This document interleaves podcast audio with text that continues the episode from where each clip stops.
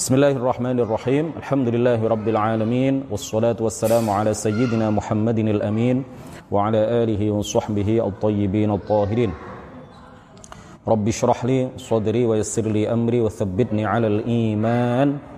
اللهم لا سهل إلا ما جعلته سهلا وأنت يا حي يا قيوم تجعل الحزن إذا شئت سهلا. أما بعد Ini adalah pertemuan ke-20 dari kajian kitab Matan Jauharah At-Tauhid karya Syekh Ibrahim Al-Laqani. Kita telah sampai pada bait nazam ke-28. Wa ilmuhu qala al-muallifu rahimahullahu taala wa nafa'na bihi wa bi'ulumihi wa amaddana bi amdadihi wa afadha alaina min barakatihi. Amin. Wa ilmuhu wa la yuqalu muktasab fatba' sabilal haqqi wa trahir riyab. Ini sudah kita terjemahkan, sudah kita bahas pada pertemuan yang lalu. Tinggal satu poin yang belum sempat kita sampaikan pada pertemuan sebelumnya. Pertemuan malam ini sebagai pengganti dari pertemuan hari Selasa malam Rabu kemarin karena saya ada undangan tasyakuran tingkepan tingkepan atau di sini disebut walimatul hamli di rumah tetangga.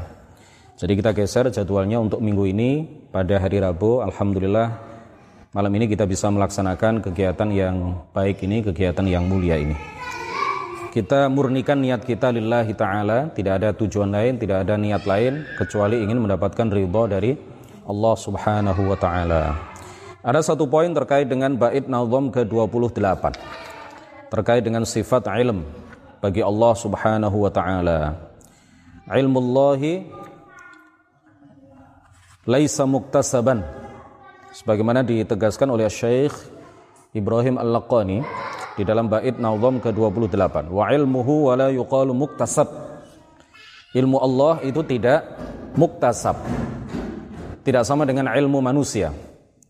Ilmu manusia, ilmu hamba adalah ilmu yang muktasab. Muktasab itu artinya yang dihasilkan dengan usaha. Awalnya tidak tahu kemudian menjadi tahu. Awalnya tidak berpikir, lalu berpikir, melakukan perenungan, melakukan pemikiran, baru menghasilkan satu pengetahuan. Itu ilmunya makhluk. Ilmunya makhluk seperti itu. Awalnya tidak ada, kemudian menjadi ada dan suatu saat akan kembali tiada. Tetapi ilmu Allah Subhanahu wa taala tidaklah muktasab. Tidak boleh kita mengatakan ilmu Allah itu adalah ilmu yang diupayakan. Ilmu yang diperoleh dari jalan atau dengan cara usaha. Melalui sebuah pemikiran, melalui sebuah perjuangan. Ilmu Allah tidak seperti itu. Ilmu Allah azali. Ilmu Allah tidak bermula sebagaimana seluruh sifat-sifat Allah juga azali.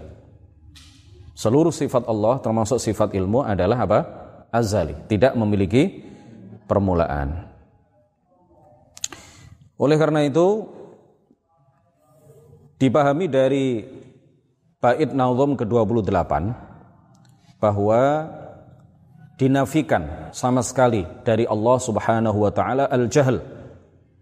Allah tidak boleh disifati dengan sifat jahil atau bersifat dengan sifat jahil bodoh, tidak tahu sesuatu.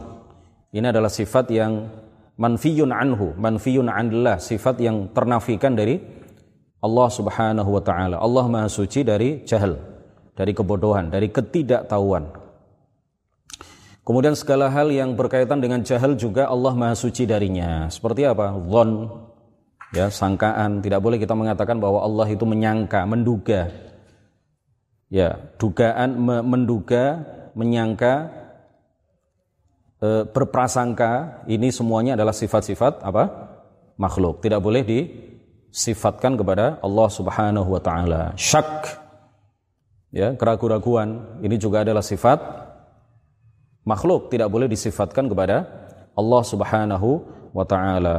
Waham e, e, sangkaan ya, waham sangkaan e, kita melihat ke arah barat di waktu maghrib ketika matahari terbenam waham kita akan menyatakan bahwa matahari itu jatuh ke e, e, samudra, jatuh ke laut. Kalau kebetulan kita berada di sebuah pantai, berada di pinggir laut, kemudian kita mengarahkan pandangan mata kita ke arah barat sewaktu matahari terbenam, waham kita akan mengatakan bahwa matahari jatuh ke ke laut. Itu waham, ya, padahal kan tidak.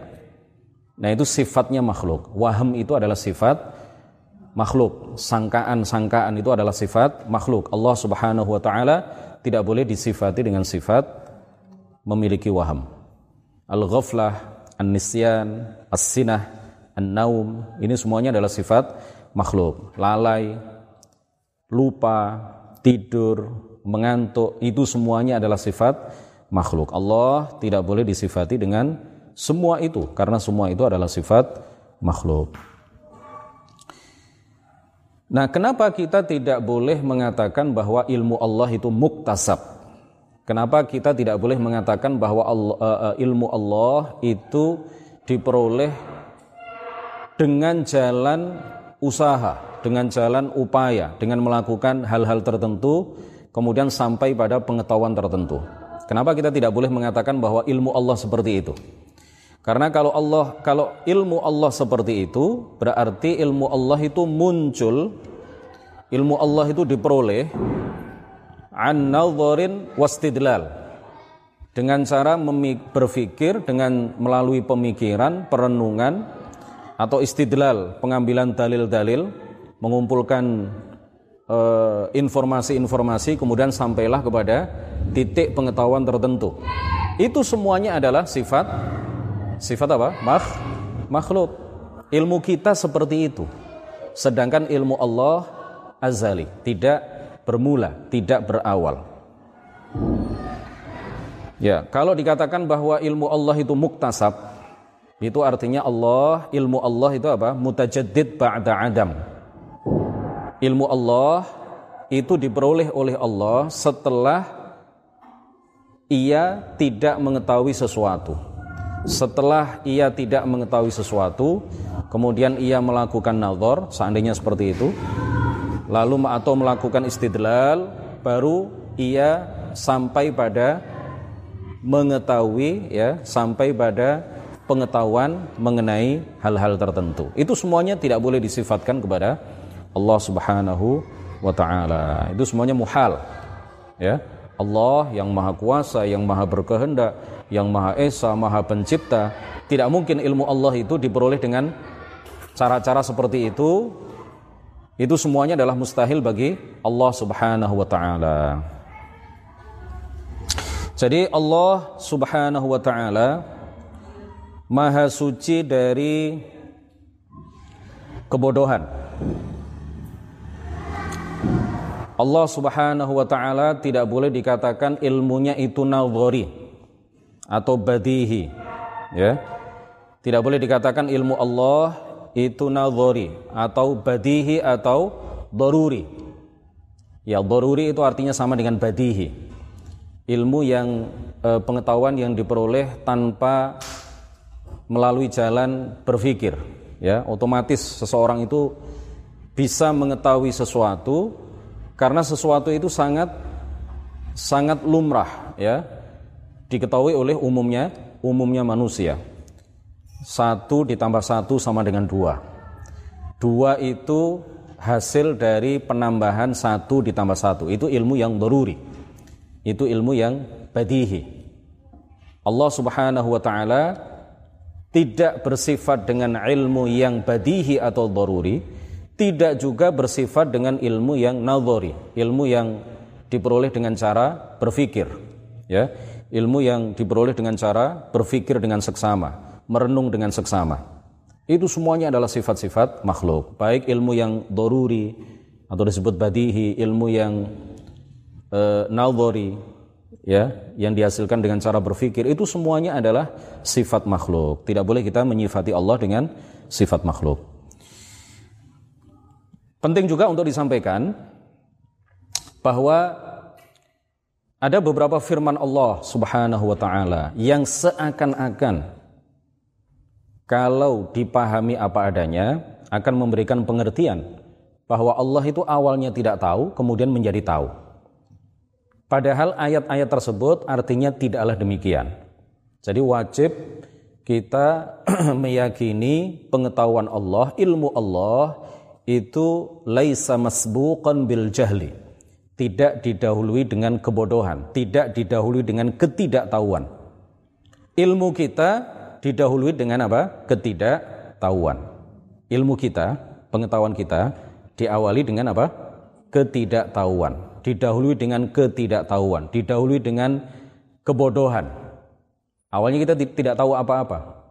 Lalu kita belajar, kita melihat, kita mendengar, kita menggali informasi, kita membaca, kita mengumpulkan informasi dari internet, dari televisi, secara langsung ya. Kalau sekarang luar biasa ya eh, internet itu me, me, memberitahukan kepada kita banyak hal ya tetapi hati-hati belajar di internet karena kita tidak tahu secara langsung apakah orang yang menulis itu betul-betul orang yang memiliki sanat keilmuan yang bersambung sampai Rasulullah Shallallahu Alaihi Wasallam ataukah tidak? Kita tidak tahu bahwa orang yang menyampaikan kajian di YouTube itu apakah betul-betul dia telah belajar apa yang dia sampaikan itu melalui sanat yang bersambung sampai Rasulullah kita tidak tahu.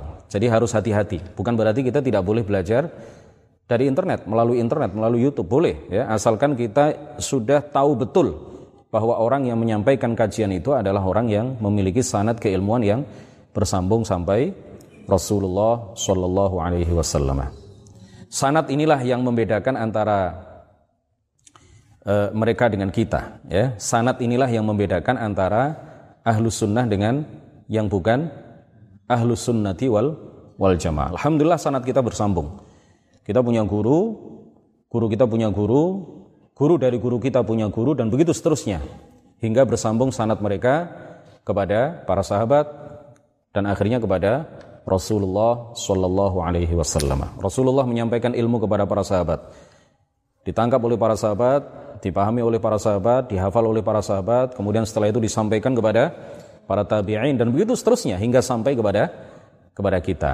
Nah, sanat ini adalah salah satu uh, ciri ya golongan yang benar. Sanat yang bersambung kepada Rasulullah ini adalah salah satu ciri golongan yang yang benar. Tanpa sanat, seseorang akan mengatakan apa yang ingin ia katakan. Orang akan ngawur di dalam menyampaikan kajian-kajian keagamaan kalau dia tidak punya sanat keilmuan yang bersambung sampai Rasulullah Shallallahu Alaihi Wasallam. Nah, ada beberapa ayat Al-Quran yang seakan-akan memberikan pemahaman kepada kita bahwa pengetahuan Allah itu didahului dengan ketidaktahuan.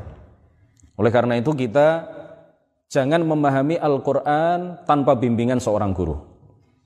Jangan hanya membaca terjemah Al-Quran. Jangan hanya membaca terjemah Al-Quran tanpa bimbingan seorang guru. Ayat-ayat itu misalkan adalah ayat, ada beberapa ayat, di antaranya saya sebutkan hanya satu. Walanabluwannakum hatta na'lamal mujahidin minkum mas-sabirin walanabluwannakum dan pasti kami akan menguji kalian hatta na'lama hatta na'lama. Ini seakan-akan memberikan pengertian kepada kita bahwa Allah sebelumnya tidak tahu kemudian Allah ingin tahu lalu ia menguji kita. Walanabluwannakum. Kalau diartikan apa adanya kalau diartikan secara harfiah ayat ini memiliki makna seperti ini. Walanabluwannakum dan pasti kami akan menguji kalian. Hatta na'lama sehingga kami mengetahui. Al-mujahidina minkum, siapa di antara kalian yang betul-betul mujahid, pejuang. Wassabirina, dan siapa di antara kalian yang betul-betul bersabar. Ini kan seakan-akan Allah tidak tahu siapa di antara hambanya yang berjuang, yang mujahid, dan siapa di antara hambanya yang bersabar. Sehingga ia kemudian apa? Menguji hamba itu untuk mengetahui siapa di antara mereka yang mujahid dan di, siapa di antara mereka yang yang uh, sabar. Artinya tidak seperti itu. Ya, Para ulama ahli sunnati wal jamaah mentakwil, menafsirkan ayat itu apa kata mereka? Muawwalun ala izhari halihim. Muawwalun ala izhar halihim. Ya ayat ini al ayah muawwalatun ala ma'na hatta yatabayyana lakum. Hatta yatabayyana lakum. Al mujahid was sabir ala dinihi min ghairihi. Ay hatta nudhhira lil ibadi al-mujahidina minkum was-sabirina min ghairihim. Jadi artinya bukan berarti sehingga kami mengetahui. Artinya hatta na'lama itu bukan berarti Allah Subhanahu wa taala awalnya tidak tahu siapa di antara hambanya yang bersabar dan mujahid sehingga perlu ia menguji mereka supaya ia tahu, supaya Allah tahu. Artinya tidak demikian. Tetapi ditakwil oleh para ulama ay hatta yatabayyan sehingga menjadi hatta yatabayyana lakum. Ditakwil oleh para ulama dan kami betul-betul akan menguji kalian sehingga menjadi jelas bagi kalian. Bukan bagi Allah karena Allah sudah tahu. Karena Allah sudah sudah tahu siapa di antara para hamba yang eh, betul-betul uh, berjuang siapa di antara hamba yang betul-betul bersabar. Allah sudah tahu pada azal Nah, jadi supaya menjadi jelas bagi kalian, bagi kita, bukan bagi Allah. Bagi kalian, siapa di antara para hamba itu yang mujahid dan sabir. Ya artinya ai hatta nuzhira lil ibadi sehingga kami tampakkan kepada para hamba. Ditakwil seperti ditafsirkan oleh para ulama seperti itu. Dan kami betul-betul walanabluwannakum walanabluwannakum hatta na'lamal mujahidin minkum was-sabirin. Artinya apa? Dan kami pasti akan menguji kalian.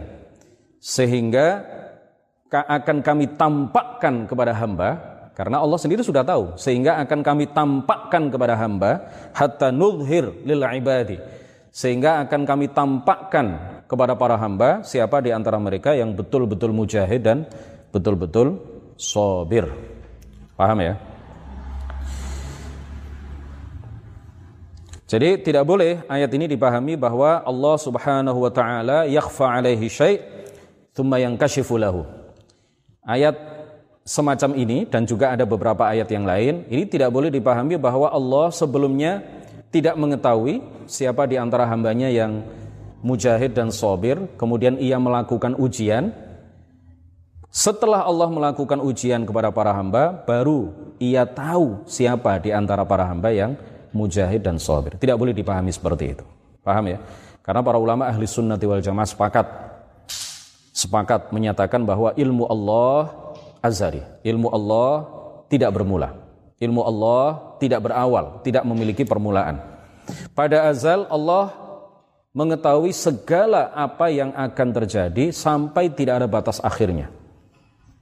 Allah Maha mengetahui apa yang akan terjadi sampai hari kiamat. Allah Maha mengetahui apa yang akan terjadi di surga dan di neraka di kehidupan akhirat sampai tidak ada batas akhirnya. Allah Maha mengetahui secara rinci anfas ahlil jannah. Nafas yang dimasukkan dan dikeluarkan oleh para penduduk surga. Ya, jumlah nafas mereka itu Allah Maha mengetahui secara rinci berapa jumlah eh, nafas mereka sampai nggak ada batas akhirnya. Di kehidupan surga atau di kehidupan neraka kan kekal kan? Ya kan? Allah maha tahu apa yang akan terjadi tidak hanya di dunia tetapi juga Allah maha mengetahui segala apa yang terjadi di akhirat sampai tidak ada batas akhirnya. Itu semuanya Allah mengetahui secara rinci. Kita di dunia ya banyak hal yang tidak kita tahu Sampai apa yang ada di, dalam, di badan kita sendiri kita banyak yang tidak tahu. Berapa jumlah rambut kita? Berapa jumlah rambut kita? Berapa jumlah jangankan rambut di atas kepala. Rambut ini bulu yang ada di uh, syarib apa bahasa Arabnya ini syarib kumis ini ya. Kumis saya berapa jumlah, berapa helai? Berapa helai bulu di kumis saya? Saya nggak tahu. Saya nggak tahu. Istri saya juga tidak tahu. Anak-anak saya juga tidak tahu. Apalagi kalian. Berapa jumlah bulu di dalam hidung kita, kita nggak tahu. Padahal itu ada di diri kita. Berapa kali kita bernafas dalam satu hari satu malam? Dalam satu jam saja kita nggak tahu. Berapa kali kita mengedipkan mata? Kita nggak tahu. Tapi Allah mengetahui itu semuanya. Allah mengetahui jumlah kedipan mata seluruh manusia di dunia dalam hitungan satu menit berapa, dalam hitungan satu jam berapa. Itu semuanya diketahui oleh Allah pada azal. Bukan sekarang, bukan setelah terjadi, sebelum terjadi. Allah telah betul-betul mengetahui itu semuanya secara rinci, secara detail. Ada satu uh, bait nazom atau bait syair yang dilantunkan oleh Imam Hujjatul Islam Muhammad ibn Muhammad ibn Muhammad Abu Hamid Al-Ghazali. Beliau mengatakan terkait dengan permasalahan yang kita bahas ini, Ilmul ilahil wahidil qayyumi laisa kamithli sairil ulumi li'annahu laisa lahu bidayah wala lima'lumatihi nihayah wa ilmuhu biha 'ala at-tafsili la 'an daruratin wala dalili. Ini diambil dari salah satu kitab uh, karya Al-Imam Al-Ghazali. Ilmu ilahil wahidil qayyumi. Ilmu Allah subhanahu wa ta'ala yang maha esa dan maha kekal. Laisa kamith iril ulumi. Tidak seperti ilmu-ilmu yang lain. Tidak seperti ilmu makhluknya.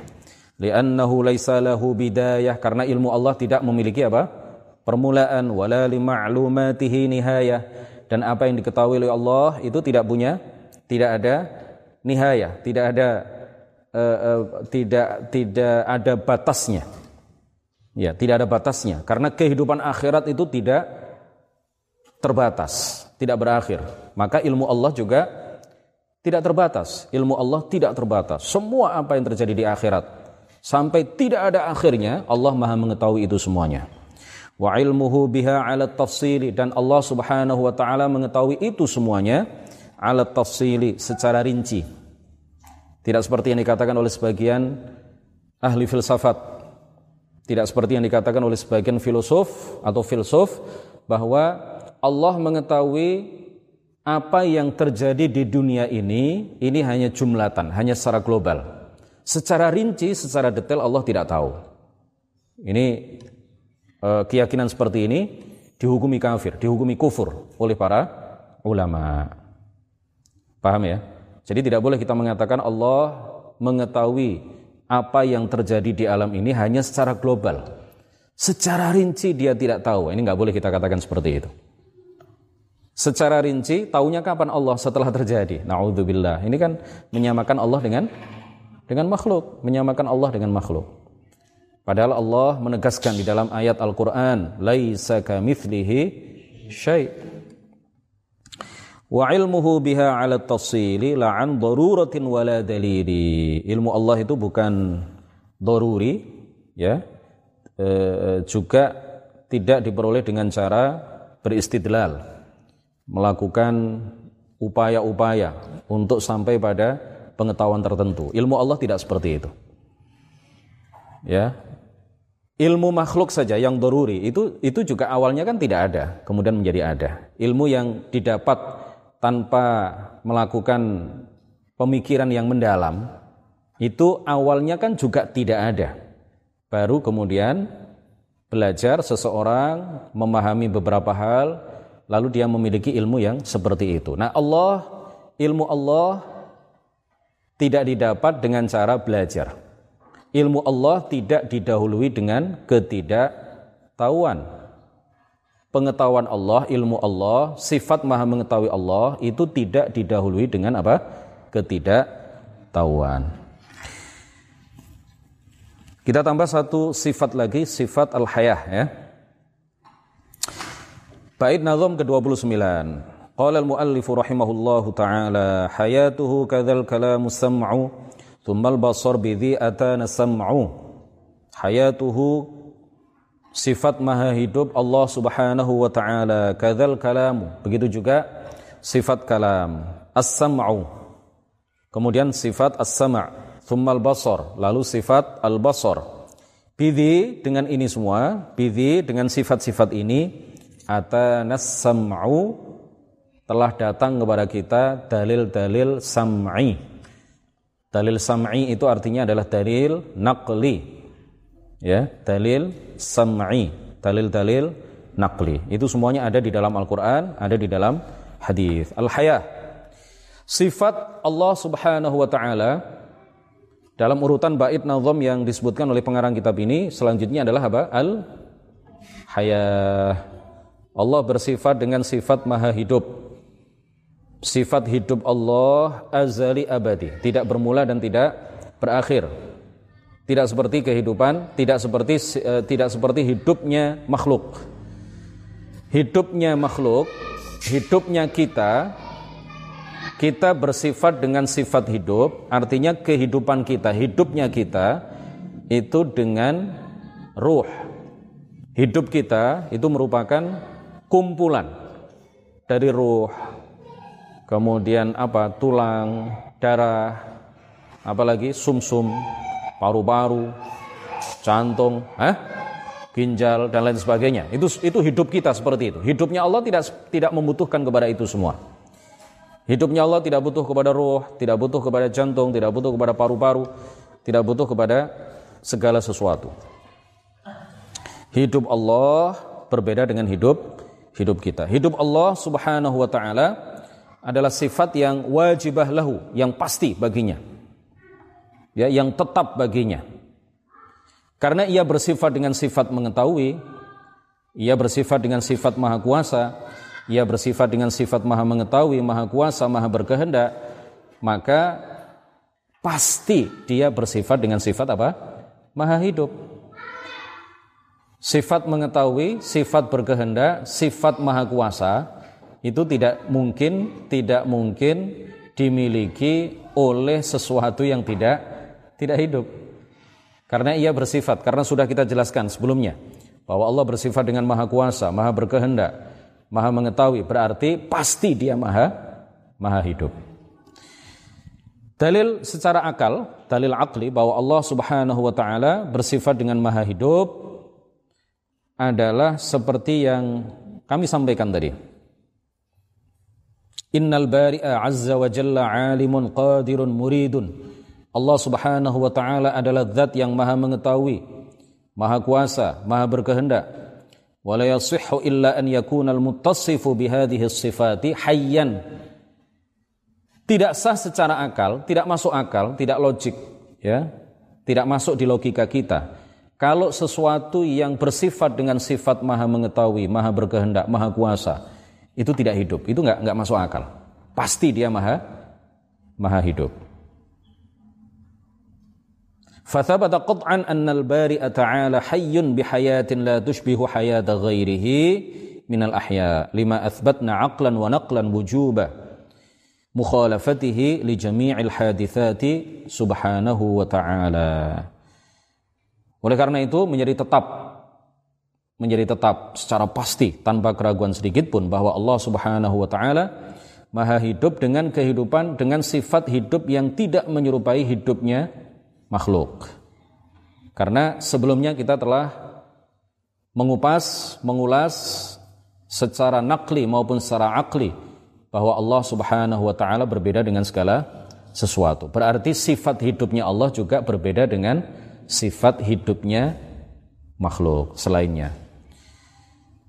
Nah, dal sebagai dalil juga bahwa Allah Subhanahu wa taala bersifat dengan maha hidup adalah adanya alam. Adanya apa? Adanya alam. Seandainya Allah Subhanahu wa taala tidak bersifat dengan maha hidup, maka sedikit pun dari alam ini tidak akan ada.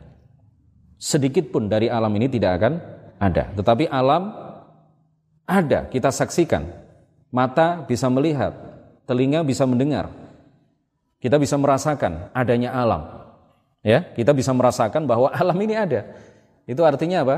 Alam ini ada yang menciptakan yaitu Allah Subhanahu wa taala yang pasti maha hidup. Kalau dia tidak hidup maka tidak ada alam ini. Itu dalil secara akli. Dalil secara nakli dari Al-Qur'an Allah Subhanahu wa taala berfirman Allahu la ilaha illa huwal hayyul qayyum dalam surat Al-Baqarah ya. Ayat 255 yang disebut dengan ayat ayat kursi. Yang disebut dengan ayat ayat kursi. Ayat yang paling utama. Ayat kursi itu ayat yang paling paling utama di dalam Al-Qur'an. Allahu la ilaha illa huwal hayyu. Allah Subhanahu wa taala berdasarkan ayat ini maha hidup. Di antara hadis adalah apa yang di, eh, apa yang diriwayatkan oleh sahabat Abu Hurairah bahwa Rasulullah sallallahu alaihi wasallam bersabda sebagaimana diriwayatkan oleh Ibnu Majah, At-Tirmidzi dan lainnya Nabi kita bersabda inna lillahi tis'atan wa tis'in asman mi'atan illa wahida. Sesungguhnya Allah memiliki 99 nama. 100 kurang 1. 100 kurang satu. Di antaranya adalah apa? Dia sebutkan, Rasulullah sebutkan di antaranya di antara 99 nama yang indah bagi Allah itu adalah yang menunjukkan kesempurnaan bagi Allah itu adalah apa? Al Hayyu, Al Hayyu bahwa Allah Maha Maha hidup. Kemudian Al Imam Abdul Hasan Al Asy'ari di dalam salah satu karya beliau uh, Risalah ila Ahli Thaghr. Ya, kemudian juga Asy-Syahrastani dan para ulama yang lain mengutip ijma ijma tidak hanya ijma para ulama ijma umat Islam bahwa Allah Subhanahu wa taala pasti bersifat dengan maha maha hidup. Selanjutnya adalah sifat kalam. Ini karena pembahasannya panjang kita bahas insya Allah kelanjutan dari pembahasan kitab ini pada hari Selasa depan ya Minggu ini diganti hari Rabu karena memang hari Selasa kemarin saya berhalangan. Minggu depan kembali ke hari Selasa. Subhanakallahumma wa bihamdik asyhadu an la ilaha illa anta astaghfiruka wa atubu ilaik. La ilaha illallah. Allahumma shalli ala sayyidina Muhammad wa ala alihi wa sahbihi wa sallim. Rabbi ighfir wa liwalidayya wa lil mu'minina wal mu'minat. والله الموفق إلى أقوام الطريق والسلام عليكم ورحمة الله وبركاته.